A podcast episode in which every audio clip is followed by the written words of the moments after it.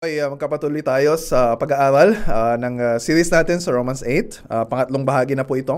At kasabay po ng uh, pag-aaral natin dito ay yung uh, tinatawag na sa church namin uh, natin na uh, Romans 8 Challenge. Uh, ito po ay uh, challenge sa lahat ng mga members ng Baliwag Bible Christian Church. At kung hindi kayo members ng uh, church namin, ay you're still uh, welcome to join us sa challenge. Uh, yung challenge na yun ay i-memorize yung buong chapter 8. That's verses 1 hanggang 39. Yes, pero hindi naman uh, madalian. So, unti-unti, kung ano yung teksto natin every Sunday, ay yun yung uh, idadagdag sa kabisaduhin. So, dahil tapos na natin yung verses 1 to 8, I hope ay na-challenge kayo na i-memorize yung uh, uh, verses 1 to 8. And uh, so, if you have that memorized, ay uh, pwede ninyo akong sabayan. Okay, so Romans 8, uh, Romans chapter 8, uh, verses 1 to 8.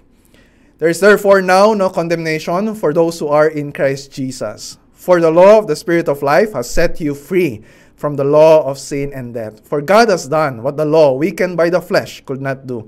By sending his own Son in the likeness of sinful flesh and for sin, he condemned sin in the flesh, in order that the righteous requirement of the law might be fulfilled in us, in us who walk not according to the flesh, but according to the Spirit.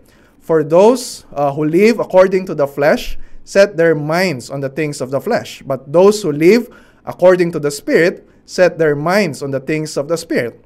For to set the mind on the flesh is death, but to set the mind on the Spirit is life and peace. For the mind that is set on the flesh is hostile to God. It does not submit to God's law. Indeed, it cannot. Those who are in the flesh cannot please God. So yun yung verses 1 to 8. And I hope uh, nakabisado na ninyo. For those who are not yet convinced kung gaano kahalaga na i-memorize natin yung mga salita ng Diyos, ay naniniwala po ako na ito ay napakahalagang uh, ay napaka uh, powerful na weapon o sandata na kailangan natin sa paipaglaban natin sa mga hamon o mga challenges o mga trials na kinakahap natin araw-araw na itong salita ng Diyos hindi lang sa isip natin kundi sa puso natin talagang babaon, di ba? When we listen to the the word of God every Sunday, so uh, iba kapag memorize natin yung uh, word of God kasi lagi nating ano eh, hindi lang natin narinig yung salita ng mensahe ng pastor, but we we hear the word of the Lord uh, para sa atin every day, lalo na sa mga panahon na kailangan kailangan natin. And so for for today ay dadagdagan natin yung sandata na kailangan natin uh, para ma, sa pagpaglaban sa kasalanan at sa mga suffering na kinakaharap natin sa uh, sa buhay to help us be more grounded sa assurance na meron tayo sa gospel. So we look at verses uh, 9 to 11. Ito yung may memorize natin throughout the week. Verses 9 to 11. You, however, are not in the flesh, but in the Spirit if in fact the Spirit of God dwells in you. Anyone who does not have the Spirit of Christ does not belong to him. But if Christ is in you, although the body is dead because of sin, the Spirit is life because of righteousness. Is if the Spirit of him who raised Jesus from the dead dwells in you, he who raised Christ Jesus from the dead will also give life to your mortal bodies through his Spirit who dwells in you. and this is the word of the Lord.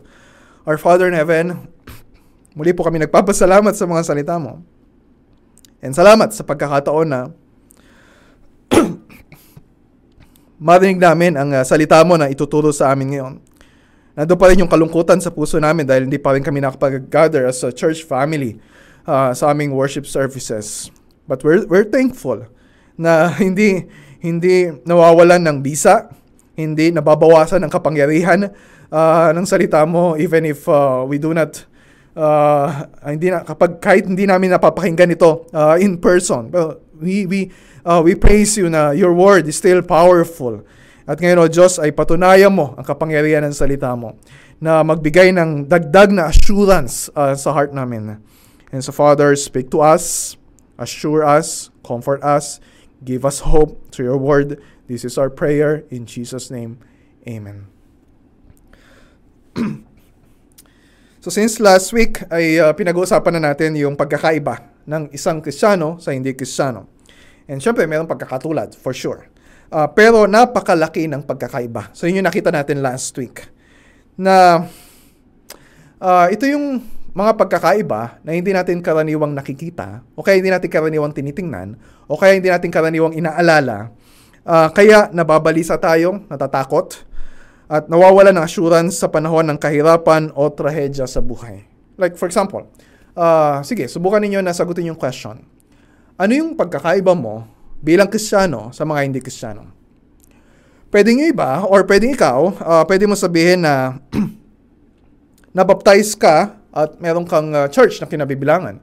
Pero may mga uh, non-Christian din na nabaptize at meron church na kinabibilangan.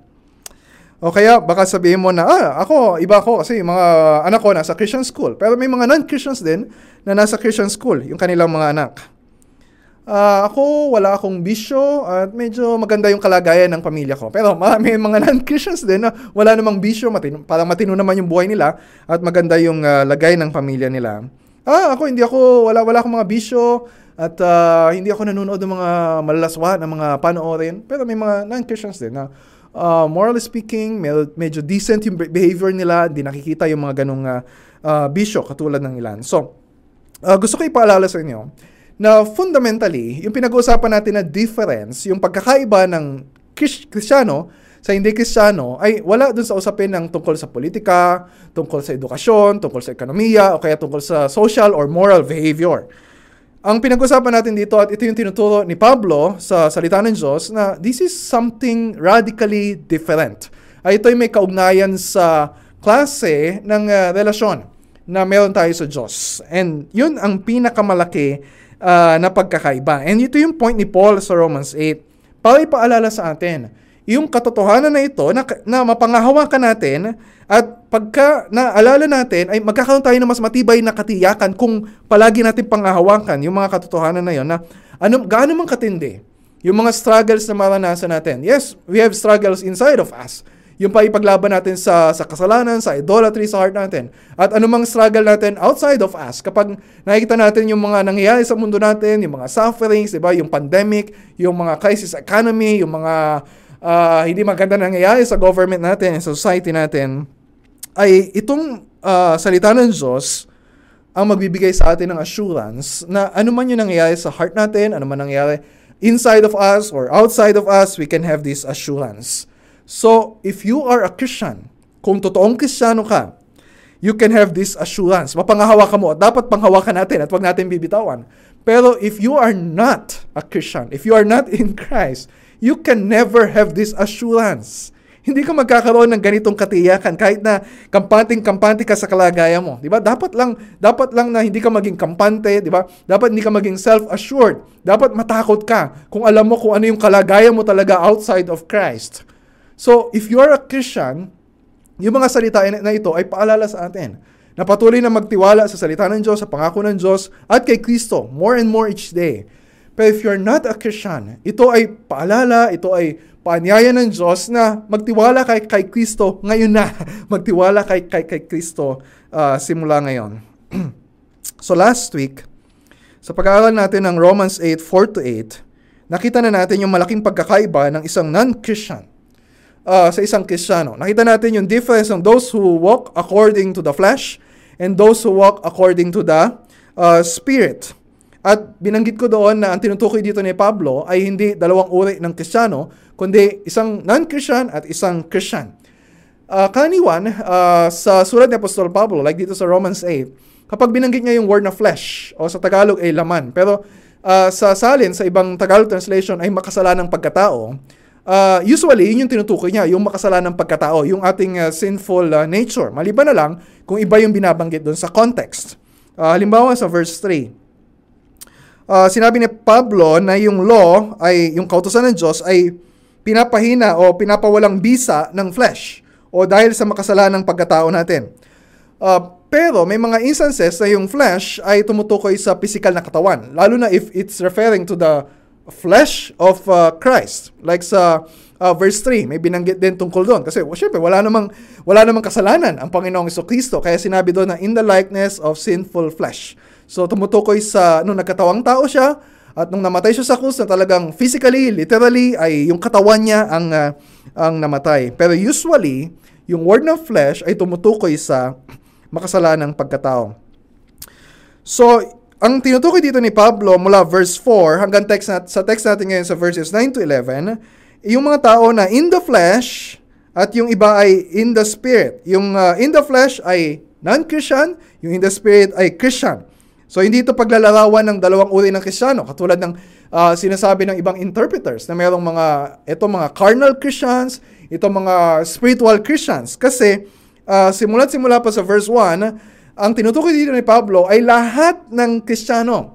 Uh, lahat ng na kay Kristo. Di ba sinabi niya, there's therefore now no condemnation. Yung assurance na yun for all Christians, di ba? Kahit anong level of spiritual maturity. Kahit may mga Kristiyano na hindi ganun karami yung uh, struggle sa kasalanan o yung iba talaga ng hirap na hirap sa struggle nila sa kasalanan, uh, there's therefore now no condemnation in Christ Jesus. And then sa verse 2, uh, kung kristyano ka, pinalaya ka na mula sa kapangyarihan ng kasalanan at kamatayan.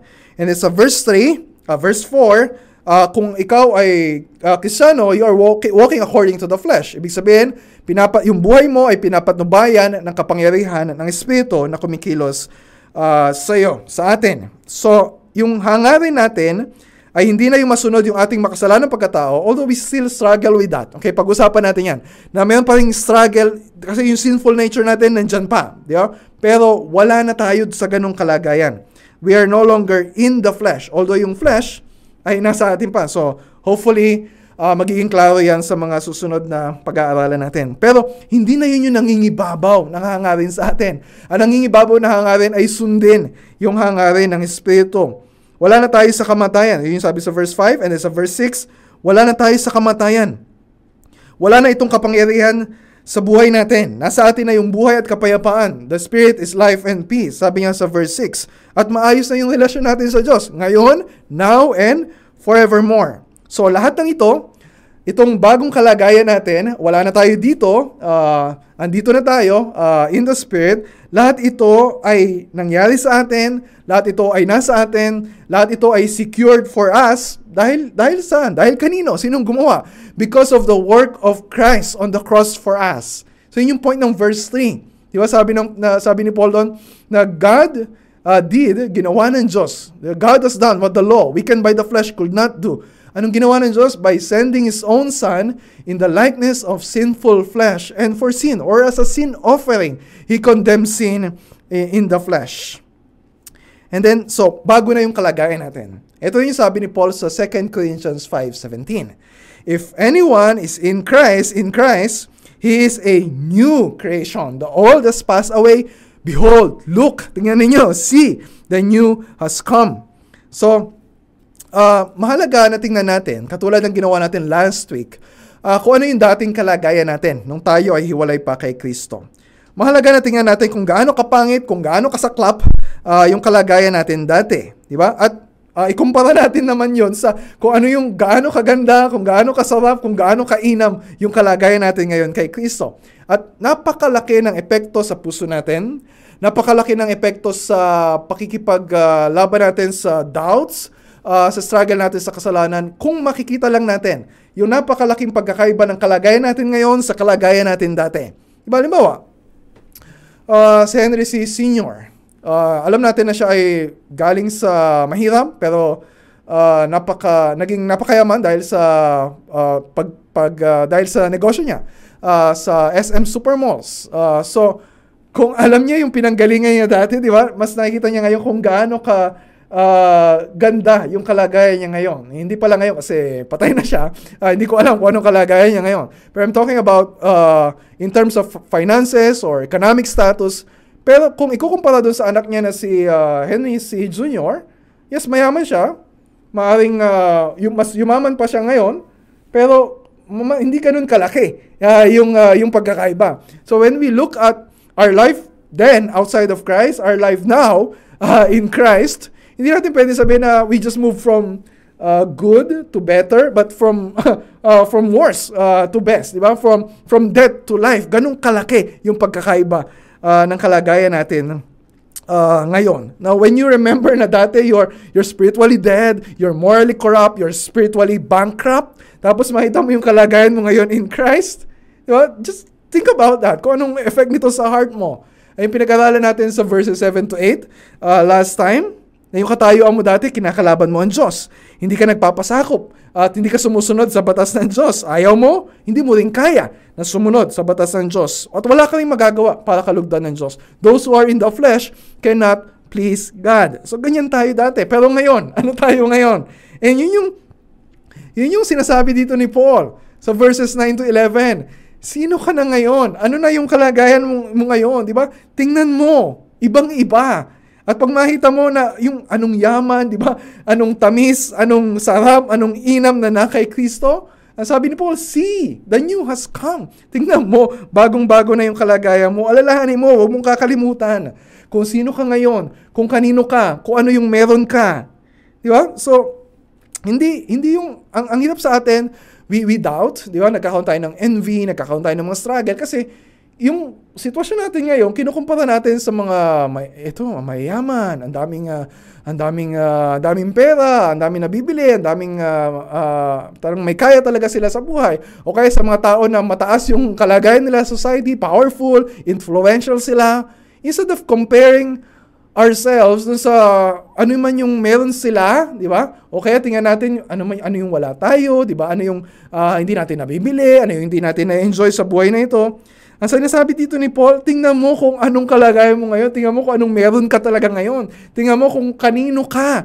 Tingnan mo kung sino ang nasa iyo. Yan yung sabi niya sa verse 9. Na sinimulan niya na sabihin sa verse 4. Diba sabi niya sa verse 9. So look at verse 9. You, however, are not in the flesh, but in the Spirit. If in fact, the Spirit of God dwells in you. Anyone who does not have the Spirit of Christ does not belong to Him. So, yung translation ko sa Tagalog, ngunit kayo ay wala na sa makasalanang pagkatao, kundi nasa Espiritu na. Kung totoong, totoo nga, ang Espiritu ng Diyos ay naninirahan sa inyo. Kung wala sa isang tao ang Espiritu ni Kristo, siya ay hindi kay Kristo. Yung sabi niya, you however, ang laki ng pagkakaiba. Hindi, hindi na ikaw yung dati. You however are not in the flesh, but in the Spirit. So ang kausap niya dito, lahat ng Christians sa Rome. Ang kausap niya dito, lahat ng nakay Kristo. Ang kausap niya dito, tayong lahat na, na, na, na, uh, na mga Christians. Hindi, siya, hindi niya sinasabi na, okay, uh, ito yung mga special class of Christians, ito yung kalagayan ninyo ngayon. No, ang kausap niya, lahat. All Christians.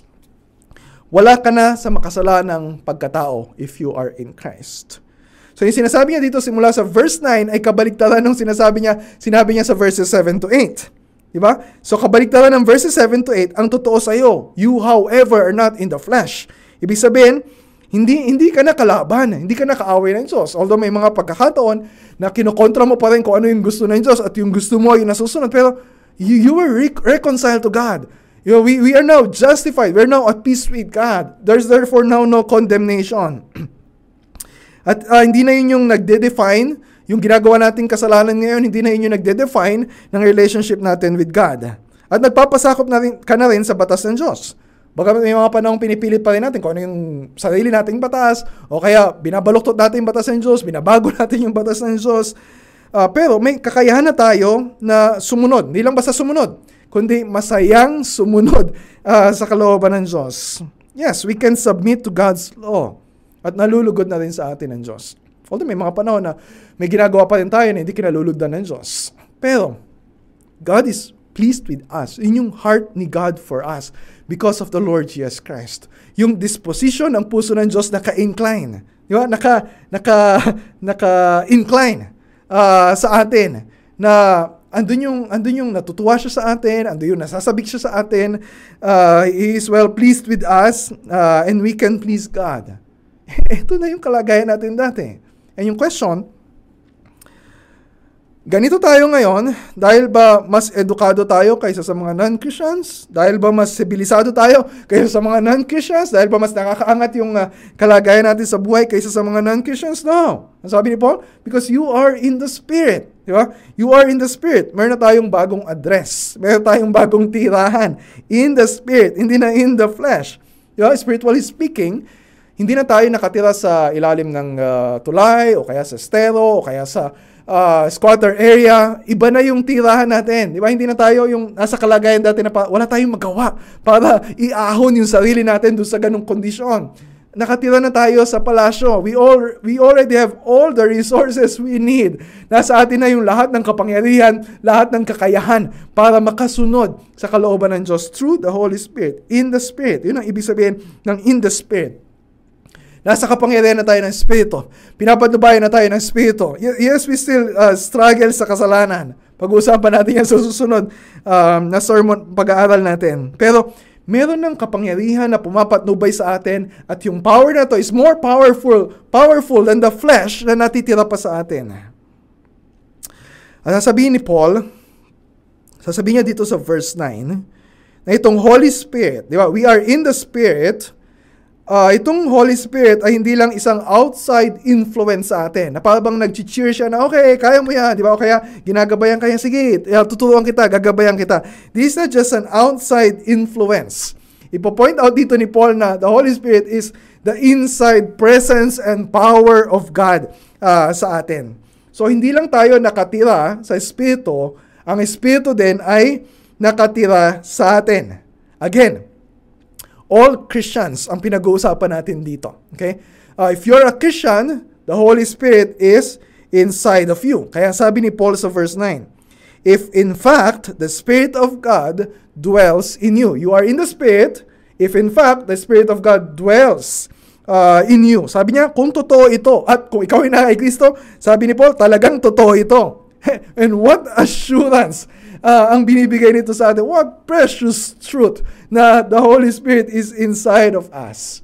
Sabi ni John Piper, uh, sa sermon niya sa passage na ito, sabi niya, This is precious. Yung the Spirit is inside of us because it calls to mind all the inner transformation that makes us free in the service of Christ.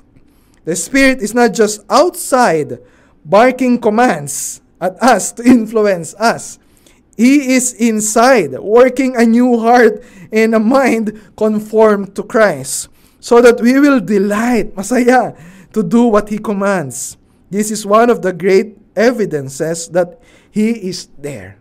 So, sinasabi ni John Piper, actually, sinasabi ni Paul, na yung Holy Spirit not just outside, but inside of us. He is there. Nasa atin, nasa puso natin. And sabi ni Paul, dwelling inside of us. Yung word na dwell ay galing sa Greek word na oike, oike, oikeo, na galing naman sa oikos. Yung oikos ay bahay o kaya ay tirahan. So, ibig sabihin, kung ang, ang Espiritu ng Diyos dwelling inside of us, naninirahan sa atin, nakatira sa atin, the moment, okay, the moment na ikaw ay sumampalataya kay Kristo, hindi ito, uh, hindi ito, uh, walang lumipas na panahon after ka naging Christian, tsaka pa lang nag-decide yung Holy Spirit, okay, titira na ako sa iyo. No, the moment uh, you put your faith in Christ, the moment na kahit yung time na sobrang messy pa yung buhay mo, kahit nandiyan pa yung mga struggle mo sa kasalanan, nag-move in na yung Holy Spirit uh, sa puso natin. Nanirahan.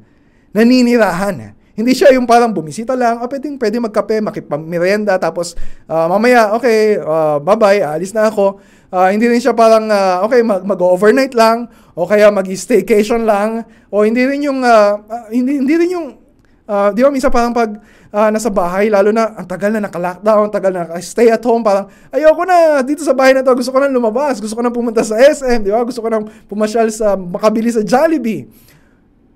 O kaya yung halimbawa, pagka magkaaway mag-asawa, o kaya yung mga bata, talagang uh, ayaw nila talagang hindi maganda yung trato sa kanila na magulang nila, ah, gusto ko na lumaya sa bahay na to. Don't ever think na yung Holy Spirit ay magkakaroon ng ganong decision to move out, to move outside, para lumayas na at sabihin sa'yo, ganyan pala kagrabe yung kondisyon ng puso mo, ganyan pala karami kasalanan mo, ganyan pala kamesi, ayoko na, lalayas na ako. yung time nga na nag-decide siya to move in, ay hindi nakasalalay doon sa anumang spiritual reformation na ginagawa mo sa sarili mo.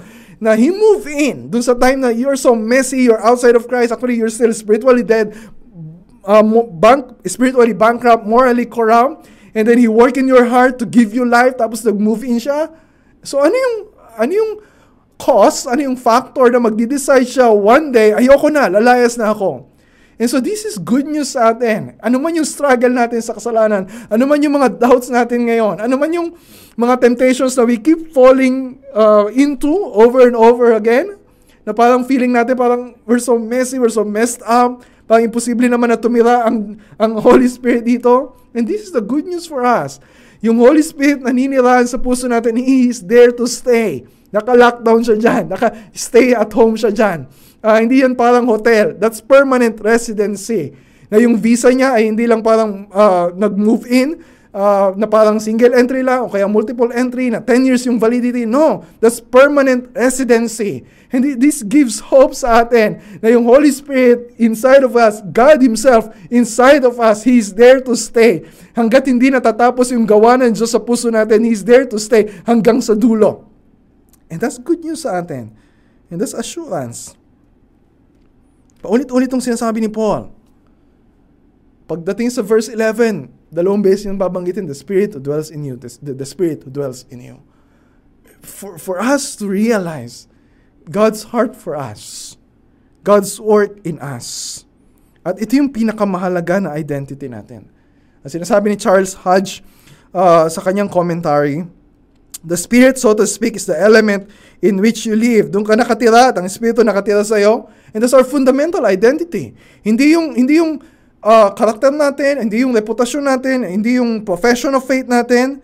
Ang pinakamahalagang meron tayo, hindi yung sinasabi natin na we are a Christian, o nagsisimba tayo, o affiliated tayo sa ganitong simbahan, o ganitong denomination. No. The most important thing is about us is the, the Holy Spirit dwelling inside of us. Our union with Christ, na we, we are now the temple of the Holy Spirit. Napakahalaga nito. Dahil kung wala ang Espiritu sa iyo, bali wala. bali wala kahit nasa iyo pa ang bilyon-bilyong kayamanan sa mundo. O kahit meron ka pang pangalan na tinitingala ng marami. O marami kang kakilala na sikat o powerful sa society. Bali wala ang lahat if the Holy Spirit is in you. Nothing else matters in life if you are not in the Spirit and the Spirit is not in you.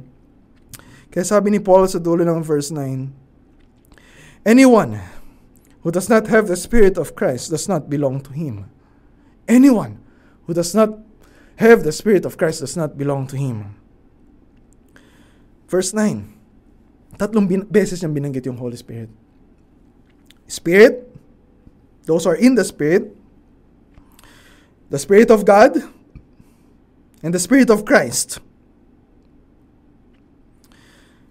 And may mga times na we feel na yung Holy Spirit ang most neglected person sa three persons of the Trinity. Pero dito sa uh, verse uh, verse 9, tatlong beses na binanggit ni Paul, para ipakita sa atin na very important yung work ng Holy Spirit. Actually, equally important sa work of the Father and work of God the Son. And to make sure na we pay we pay much attention uh, sa pagkilos niya sa buhay natin. So, anong pinapahiwating ito? Sinasabi ni Paul, Spirit, Sinabi din niya Spirit of God, sinabi din niya Spirit of Christ. Pinapakita niya na yung Holy Spirit ay in equal standing with all the, with, with God the Father and with God the Son. At nagpapahiwatig din ito ng intimate relationship between God the Father, God the Son, and God the Holy Spirit. Hindi, hindi sila pwedeng mag, mapaghiwalay. Isang Diyos, tatlong persona intimately uh, connected in the Godhead. At nagpapahiwatig din ito ng gawa ng Diyos sa buhay natin. Yung gawa ng Diyos Ama, gawa ng Diyos Anak, gawa ng Diyos Espiritu, and we have three persons in one God na nagtutulong-tulong para tiyakin na makakating tayo sa dulo, na para tiyakin na malulubos yung kaligtasan natin, para tiyakin na yung sinimulang gawin ng Diyos ay magpapatuloy yung ginagawa niya at matatapos yung plano niya uh, para sa atin. So, uh, we, we, we, nakikita natin yan simula pa ng chapter 8. At makikita natin yan hanggang sa dulo ng chapter 8. So, ang point ni Paul dito sa verse 9 ay ganito. Kung wala sa iyo ang Espiritu at wala ka sa Espiritu, ibig sabihin, wala, kay, wala ka kay Kristo. You are outside of Christ. Hindi mo pwede sabihin na you are in Christ, pero wala yung Holy Spirit sa iyo. so, ibig sabihin, if you do not, you are outside of Christ, you do not belong to Him, you are not a Christian. Kaya salin sa New English Bible, ang salin dito, if a man does not possess the Spirit of Christ, he is no Christian. Hindi sinabing sub-Christian o low level ng pagiging Kristiyano. No, if the Holy Spirit is not in you, you are not a Christian. That's a package deal. To be in Christ is for the Spirit of Christ to be in you. So kung nasa atin ang Espiritu, masasabi din natin, Christ is in us. Makita natin yan sa susunod na verse. We belong to Christ. We are His possession. Anong, anong implication, anong significance nun? Dun sa assurance na kailangan natin ngayon. Kung pag-aari ka ni Kristo, kung ikaw ay sa Kanya, you, you need to ask yourself this question. Pababayaan ka ba niya? Dating ba yung time na sasabihin niya sa'yo, ayoko na, hanggang dito na lang ako? No. Uh, tulad ng sagot sa first question ng Heidelberg Catechism, What is your only comfort in life and death? Ito yung long, may short answer to pero I'll give you yung long answer. Yung sagot, What is your only comfort in life and death? That I am not my own, but belong with body and soul, both in life and in death, to my faithful Savior Jesus Christ. He has fully paid, paid for all my sins with his precious blood, and has set me free from all the power of the devil. He also preserves me in such a way that without the will of my heavenly Father, not a hair can fall from my head. Indeed, all things must work together for my salvation. Therefore, by His Holy Spirit, He also assures me of eternal life and makes me heartily willing and ready from now on to live for Him. That's verse 9. Nakakaisang verse pa lang tayo. Meron pang dalawa. verse 10. So sa verse 9, nakita natin na napakahalaga sa atin na alalahanin natin kung ano yung totoo sa atin bilang mga Christians. Meron na tayong tatlo na nakita. Yung una, ang buhay natin ay nasa patnubay ng Espiritu dahil we are in the Spirit. Pangalawa, ang Espiritu mismo ay naninirahan sa atin. The Spirit dwells in us. At pangatlo, tayo ay kabilang kay Kristo. Pag-aari niya, possession niya. so dito naman sa verse 10, meron pa. Marami pa. So sabi ko sa inyo, maraming bala ang ibibigay sa atin dito para sa paipaglaban natin uh, in our battle for assurance every day. Verse 10 But if Christ is in you, although the body is dead because of sin, the spirit is life because of righteousness. So yung translation ko dyan, pero kung si Kristo ay nasa inyo, bagamat patay ang katawan dahil sa kasalanan, ang Espiritu naman ang buhay dahil sa katuwiran.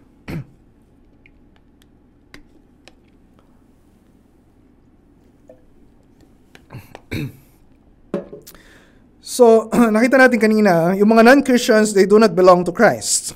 Pero tayo, ibig sabihin, we belong to Him. Kaya sabi dito ni Paul, but if Christ is in you. Actually, pareho lang ito ng pangalawang katotohanan na binanggit ko kanina. Christ is in you, pareho lang yun ng the Holy Spirit is in you. Hindi ko sinasabi na pareho yung Holy Spirit at si Christ. Magkaiba, pareho yung Diyos, pero magkaibang uh, persona sa Trinity. Pero, uh, when we talk about Christ is in us, yun din ang ibig sabihin ng the Spirit is in us. Dahil yung Spirit na yon ay tinawag din ni Paul sa verse 9, the, the Spirit of Christ. So, pwede rin nating sabihin na nasa atin si Kristo, bagamat alam natin, di ba, nung si Kristo namatay, bodily, physically, muli siya nabuhay bodily, yung katawan niya, uh, kasama yung kanyang spirito, syempre, ay umakit sa langit. So, physically, uh, ang uh, Panginoong Iso Kristo, nananatili siya ng tao. So, yung presence niya nasa uh, nasa langit. Pero, pwede rin natin sabihin na Christ is in us dahil yung Holy Spirit, the Spirit of Christ is in us. So kapag sinabi niya na kasa, pag sinabi ni Kristo, na, naalala niyo yung promise niya doon sa Great Commission, Matthew 28:20, ang promise niya, I am with you always. Eh, umakit nga sa langit para masabi, I am with you always. Na yung, yung katotohanan na yon ay nasa, nasa presensya ng Espiritu sa buhay natin. At yun yung promise niya sa mga disciples niya bago siya umalis. Sabi niya sa John 14, uh, verse 17, na yung Holy Spirit, yung another helper ay dating, not just to be with you. Sabi niya, but to be in you. Okay, so dwelling inside of you. Sabi niya sa verse 18, ito yung promise niya, I will not leave you as orphans, I will come to you. Dadating siya, Yet a little while and the world will see me no more, but you will see me.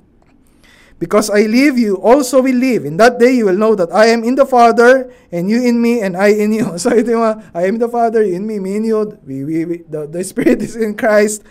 So, ang sinasabi dito ni Kristo, dumating si Kristo, nang dumating ang Espiritu. Nanirahan si Kristo sa atin nang nanirahan ng Espiritu sa atin. Kaya masasabi din natin yung sinasabi ni Paul sa Galatians 2.20, Christ lives in me. Christ lives in me. So, this is an important reminder sa atin. Huwag na huwag nating ihiwalay ang gawa ng Espiritu sa gawa ni Kristo sa buhay natin.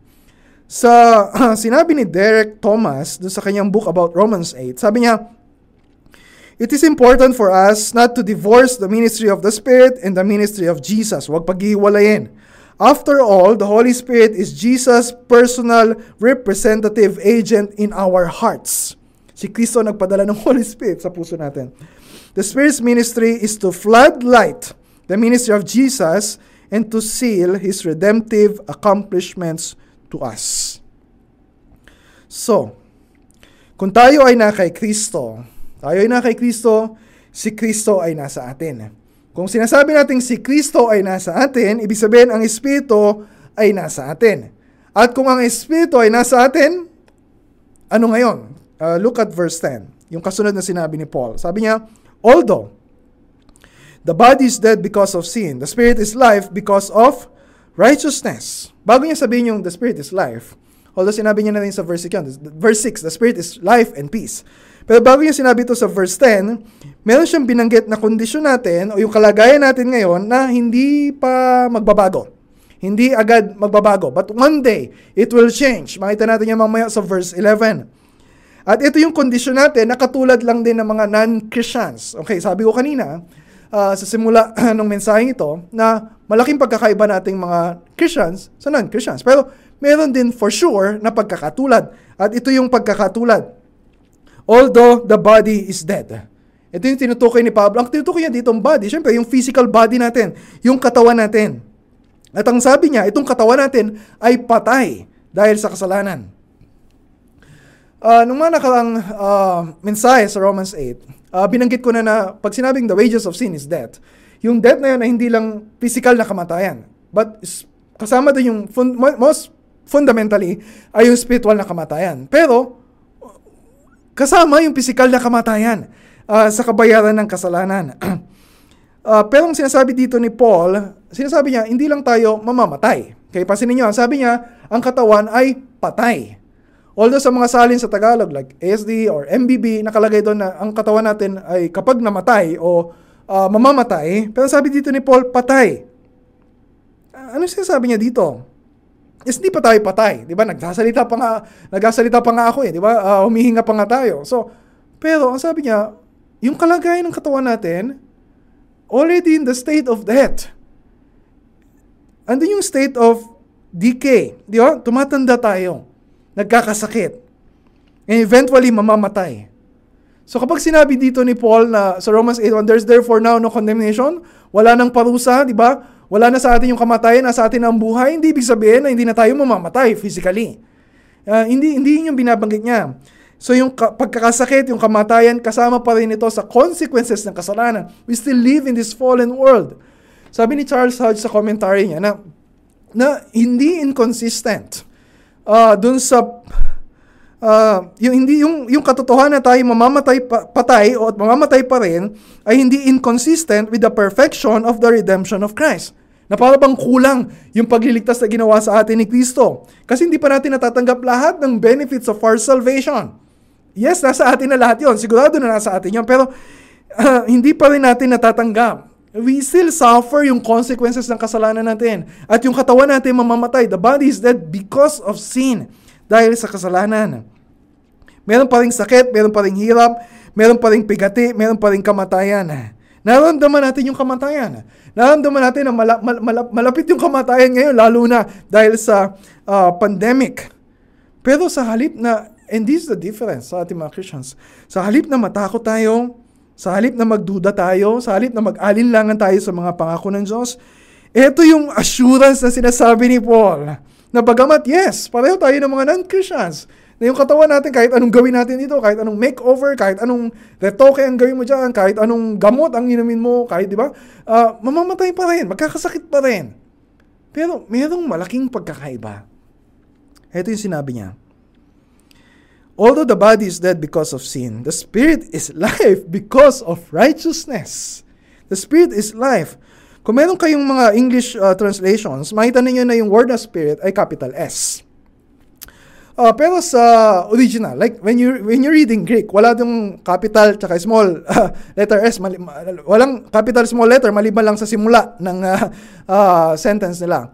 Um, so it can be pwedeng it refers to capital S Holy Spirit o pwede na uh, S small letter S na spirit tumutukoy sa spirit natin, di ba? Uh, we have tayo ay merong katawan, merong espiritu. so, actually, yung word na pneuma ay pwedeng tumukoy sa alinman doon. So, ang magde-design nito ay yung context. Although sa Tagalog, ganun nga nakasulat, espiritu, small letter E. So, merong interpretive uh, decision na kailangan tayong gawin dito. uh, in favor of yung uh, Spirit, as Holy Spirit, eh, kasi yun naman yung simula na tinatalakay ni Apostol Pablo, simula pa sa verse 2 or verse 3. Uh, in for, favor naman dun sa small letter S ng spirit ay yung contrast ito sa body. Di ba sabi niya, the body is dead. So, tinutukoy niya ngayon yung, yung spirit natin uh, sa verse 10. Pero, mas pabor ako na Holy Spirit pa rin yung tinutukoy dito. Kasi di naman niya sinabi na our spirit is alive. Ang sabi niya, is life. Diba? So, the spirit is life. Yung spirit, yung Holy Spirit, yung life, yung nagbibigay sa atin ng buhay. Pero, tama rin naman sabihin na dahil na sa atin yung Holy Spirit, siya yung life giver. So yung spirit natin, yung spirit natin is very much alive. Uh, kahit na yung katawan natin ay mabubulok na, kahit na yung katawan natin ay tatanda na at mamamatay na, our spirit is very much alive. So, ano man yung interpretation natin uh, dito, ganun pa rin yung sinasabi ni Apostol Pablo because the spirit is life, yung spirit natin is alive, di ba? Kahit ng katawan natin ay patay, kahit ng katawan natin ay mamatay. And this is good news para sa atin. Last week, sinabi ko na, na yung buhay na, na pinangako sa atin ng Diyos, bigay sa atin ng Diyos, not just in the future, it's a present reality sa atin. Uh, now, ngayon na. Bakit? Because of righteousness. Ngayon, uh, pwedeng ang tinutukoy dito ni Paul na righteousness ay yung righteousness ni Kristo. Di ba? Nung sumampalataya tayo sa Kanya, itinuring tayo na matuwid uh, dahil sa katuwiran ni Kristo. That's yung ibig sabihin ng justification. At yun naman yung pagkakasalin sa, sa Tagalog. O kaya, maaari din na tumukoy na because of righteousness, na itong righteousness ay tumukoy sa yung matuwid nating gawa, yung ginagawa natin na pagsunod sa kalooban ng Diyos, na ito ay ebidensya na we have life, we have new life. The Holy Spirit who is life is in us. So, either way, uh, kahit ano yung uh, uh, interpretation natin dito or maaari na pareho yung uh, gustong ip, uh, itukoyin dito ni Apostol Pablo kaya hindi ganun ka-direkta, hindi ganun ka-specific. Yung tinutukoy niya na because of righteousness, uh, para hindi natin paghiwalayin yung reality ng justification at sanctification na talagang hindi pwedeng paghiwalayin sa buhay ng isang Kristiyano. So, ano man yung tamang interpretation dito, malinaw na bilang mga Kristiyano. Ito yung, ito yung sigurado tayo. If we are Christians, Nasa atin na ang buhay dahil nasa atin na ang Espiritu. The new has come. Di ba? Makulubot man yung balat natin, di ba? Malagas man yung buko, uh, tatanda rin tayo, magkakasakit, uh, masisira yung baga natin, o kaya magkakasakit sa puso, hihina yung daloy ng dugo, o tataas yung presyon, o atakin sa puso, o kaya ay dadapuan ng coronavirus, o ma-ICU, magkakasakit, and eventually mamamatay ano man yung kalagay, maging kalagayan ng katawan natin, gaano man maging kalala yung buhay natin, our spirit is very much alive because the spirit is life. Hindi tulad ng mga non-Christians. Akala mo buhay na buhay. Pero ang totoo ay patay. Pero kung ikaw ay na kay Kristo, kung nasa iyo ang Espiritu, meron kang bagong buhay ngayon, right now. At meron kang bagong, meron kang buhay na walang hanggan sa pagbabalik ni Kristo. Ito yung verse 11. Eh. Verse 11.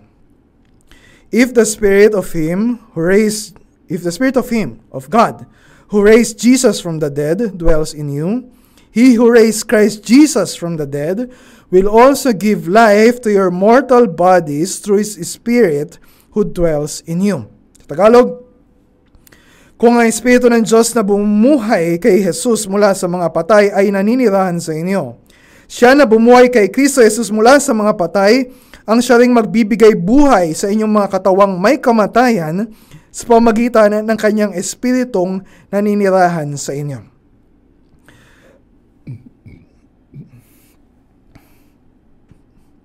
So kanina sa verse 10, sinabi ni Paul na the body is dead, patay na, or tiyak na mamamatay. Kaya dito sa verse 11, binanggit din niya yung mortal bodies. Mortal bodies, yung katawan na may kamatayan. Lahat tayo ay mortal. Lahat. Kahit yung pinakamayaman, kahit yung pinakamakapangyarihan, kahit yung pinakabanal na tao, lahat tayo ay mortal. Lahat ay mamamatay. Sabi nga nila, you cannot cheat death. Pwede mo pahabain yung buhay mo, pero hindi mo matatakasan ang kamatayan. Ang Diyos lang ang immortal. Romans 1.23, 1 Timothy 1.17. Yes, we are mortals. Pero may promise siya tungkol sa katawan natin yung promise niya na buhay ay hindi lang sa spirito natin. It's, it's not just about spiritual life. Di ba parang, minsan kasi parang, uh, when we talk about spiritual life, parang, iba, parang sobrang abstract, parang, parang hindi masyadong maintindihan. Di ba? But now, uh, he's talking about physical life. May promise siya tungkol sa katawan natin. We are both physical and spiritual beings. Hindi na tayo mga kaluluwa. Tayo ay mayroong katawan. At yung salvation na binabanggit, yung salvation na meron tayo in Christ, is not just spiritual. It includes our physical bodies. Actually, ang pag-aaralan natin uh, when we go when we move sa Romans uh, sa verse 18 uh, at yung mga kasunod na verses, yung salvation na yung redemption includes the whole cosmos or the whole universe or the whole creation. Pero uh, ito yung binabanggit niya na the redemption of our bodies sa verse 23. Hindi pa natin experience yun. And it's still future. And, and ito yung contrary sa tinuturo ng prosperity gospel at word of faith movement. Diba sinasabi nila na kasama sa benefit of our salvation ay yung physical healing, ay yung uh, uh, yung yung physical healing uh, na sa sa buhay natin ngayon. And and they claim, di ba? If you are a Christian, if you, you if you have enough faith, di ba? Pagka may sakit ka, gagaling ka, o kaya hindi dapat di ka magkakasakit. Uh, and, and kahit actually meron pang uh, meron pa silang pinangahawakan na kahit namatay ka, uh, pwede kang buhayin na muli. And ito yung pagkakamali ng mga leaders ng Bethel Church.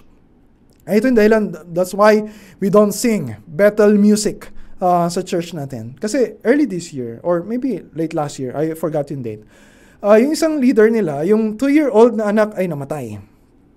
Uh, so, pero sa halip na they grieve, sa halip na magdalamhati sila, sa halip na iburol, tapos ilibing, ilang araw, I think more than one week or maybe 10 days, uh, na uh, hindi hindi inililibing yung bata. Kasi they're claiming na merong promise si God na yung bata na yon, yung two-year-old na yon ay muling mabubuhay. So, uh, they ask for prayers, ang dami nag-pray, meron pa silang tinatawag na resurrection service, tapos uh, they're, they're chanting the name of Jesus, Jesus, Jesus, Jesus, in the name of Jesus, mabubuhay yung bata, pero no, hindi nangyari. Hindi naman pinangako ng Diyos yun eh. Yes, kaya niya magpagaling. Kaya niyang bumuhay ng patay. Pinakita na yan sa, uh, sa scripture. So mahalaga yung tamang theology about resurrection. When the Apostle Paul is talking about yung, yung bibigyan tayo ng buhay, yung mortal bodies natin, it's not talking about now, okay? Uh, it's talking about future. But yes, it's still future, but we can we can have assurance now na anumang sakit, anumang hirap, anumang mawala sa atin, anumang kamatayan ang maranasan natin, we can have assurance na anuman yung naranasan natin ngayon, hindi parusa ng Diyos. Lahat ito ay instrumento ng Diyos, paraan ng Diyos para dalhin tayo palapit sa Kanya. Lalo na yung kamatayan. Hindi ito daan para palayo sa Diyos. Actually, this is our entrance into the presence of God. Verse 11, But He will give life to our mortal bodies So mangyayari yon sa pagbabalik ni Kristo. Pagbabalik ni Kristo, sa isang salita lang niya, ang lahat ng mga patay ay muling mabubuhay. Yes, mabubuhay din ang mga non-Christians, pero sila ay muling bubuhayin para yung kanilang katawan ay maranasan ang parusa, matinding parusa ng Diyos uh, magpakailanman. At tayo din ng mga nakay Kristo, muling bubuhayin. Yung espiritu natin ay muling iugnay sa katawan natin for us to enjoy all the pleasures of the presence of God forevermore. At paano tayo nakatitiyak na mangyayari ito sa atin? Nagbigay ng tatlo na garantya si Apostol Pablo sa verse 11. At pansinin mo na yung tatlong ito ay may kinalaman sa bawat persona ng Trinity. Again, Ama, Anak, Espiritu, tulong-tulong para garantyahan yung kaligtasan natin mula simula hanggang sa dulo. Oh, what a gracious God we have uh, for saying this to us over and over again. So, yung unang garantya, the power of God. Dalawang beses binanggit ni Paul. Him who raised Jesus from the dead. Sino yung him? Ang Diyos He who raised Jesus from the dead. Ang Diyos yung tinutukoy doon. He is the author of life. He is the giver of life. Di ba siya yung nagbigay ng hininga kay Adan? Siya yung nagbigay ng buhay sa lahat ng mga uh, tao na nilikha ng Diyos in creation.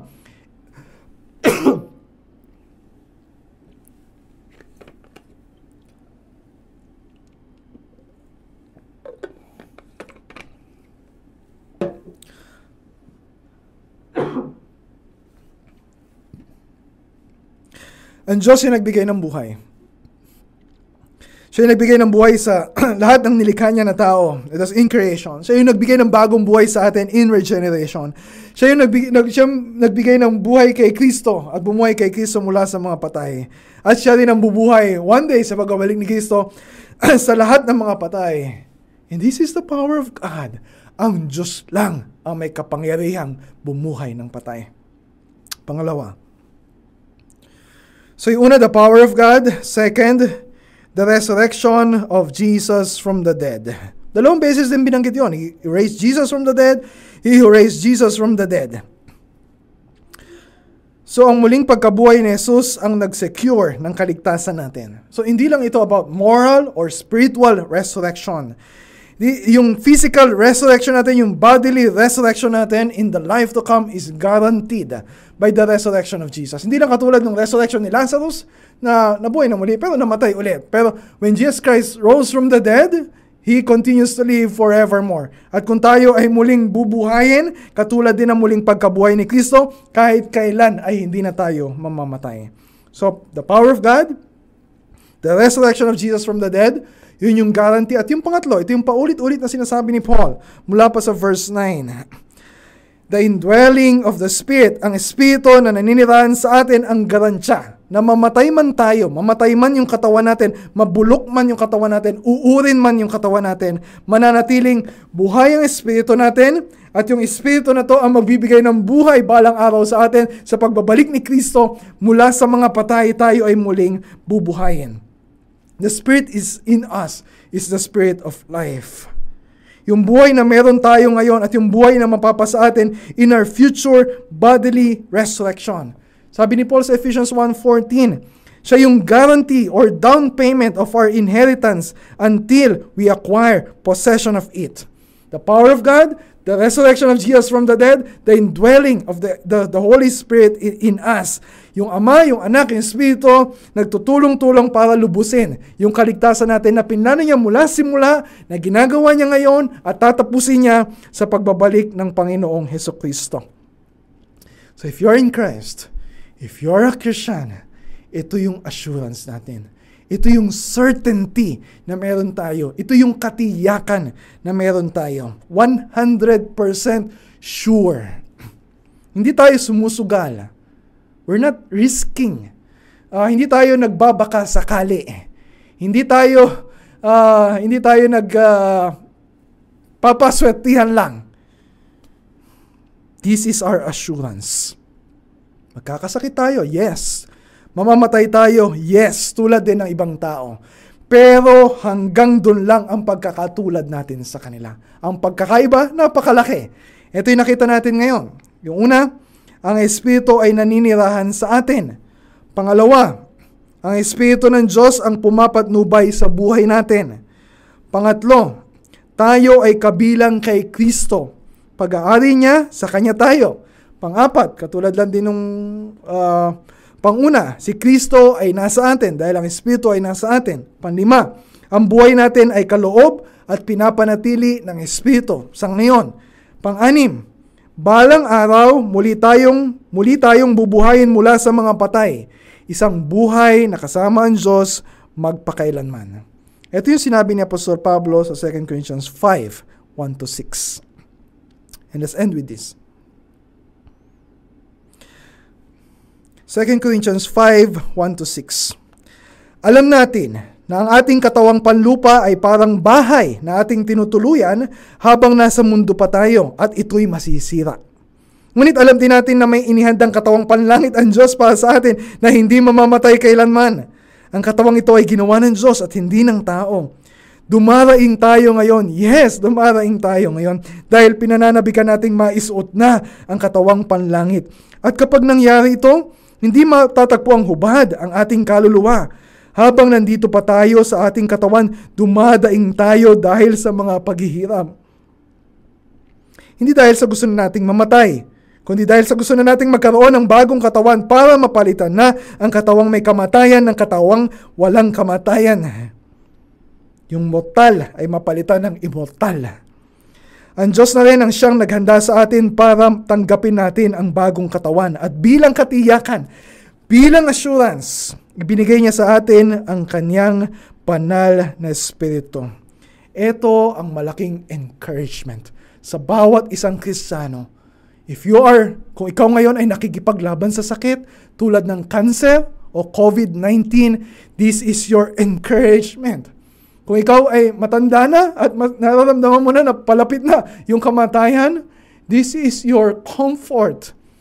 At sa lahat sa, sa lahat sa atin na andun yung takot sa kamatayan, kahit bata ka pa, kahit matanda, this is our hope. Yung, yung mawala yung takot natin, mawala yung pangamba natin. At kahit mawalan tayo ng mahal sa buhay na naka Kristo, this is, ito yung joy na magpapalit ng sorrow na nararamdaman natin when we lose someone we love. This is the Word of God for us na punong-puno ng assurance na binibigay sa atin. Pakinggan natin yung sinasabi ng Diyos. Paniwalaan natin yung sinasabi ng Diyos. Kabisaduhin natin yung sinasabi ng Diyos. Our Father in Heaven, Oh, sweet words. Thank you for your sweet words of assurance.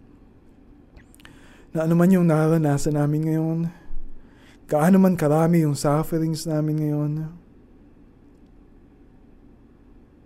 we have your word. We have your word.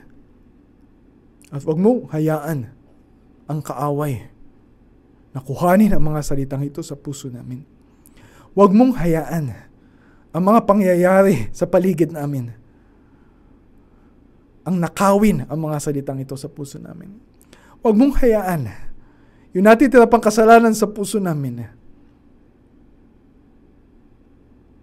ang bumaliwala sa katotohanan at katiyakan ng mga pangako mo sa amin. Salamat Panginoon. Thank you for your word. This is our prayer. In Jesus' name, Amen.